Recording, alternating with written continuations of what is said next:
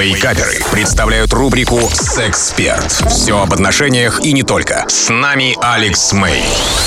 Привет, это Алекс Мэй, и сегодня мы поговорим об одном вопросе, который я слышу достаточно часто. Звучит он следующим образом. Алекс, привет, подскажи, пожалуйста, как мне убедить свою вторую половинку, что можно попробовать втроем, и чтобы при этом не обидеть? А, смотрите, давайте я скажу вам мнение немножко нестандартное в этом плане. Звучит оно так. А оно вам вообще надо? И кто-то сейчас внутри вас кричит, надо, надо, мне это дико надо. Да, знаете, чешется и надо почесать. Но что будет потом? Какие потом будут последствия у этой темы?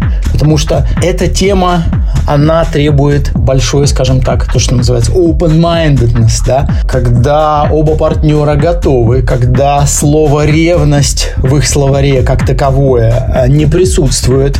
Вы таких людей вообще встречали? И сейчас не слушайте свое эго, которое говорит, да я такой, да я видел слишком много, 90 с лишним процентов людей, если уж так честно, которые это пробовали, от этого было им потом, скажем так, неприятно. Мягко скажем, да, пары распадались, начинались проблемы, начиналась ревность. Неважно, было это мужская инициатива или женская инициатива. Не, не переоценивайте свою степень готовности. И в общем и в целом помните всегда, что когда вы эту историю пытаетесь каким-то образом представить своей второй половинке, что для него или для нее в этом? Вы же не даром меня спрашиваете, потому что вы понимаете, что человек воспримет это в штыки. Если мы возьмем ситуацию, когда мужчина а, этого хочет, а девчонка этого не хочет, она что, просто так этого не хочет? Ну, естественно, во-первых, социальное программирование очень жесткое, очень сильное против. А как мне его преодолеть? Да, дорогой, а как, а как она к тебе придет и скажет, а, а давай ты сейчас войдешь в вагон метро и начнешь там выкрикивать какие-то непристойности. Ну, вы вряд ли пойдете это делать. Потому что есть определенные социальные нормы. Так вот, первое вот это. Второе, когда вы пытаетесь это сделать, она же, какая бы девчонка ни была с вами открытая, но большинство полностью вам правды не скажет.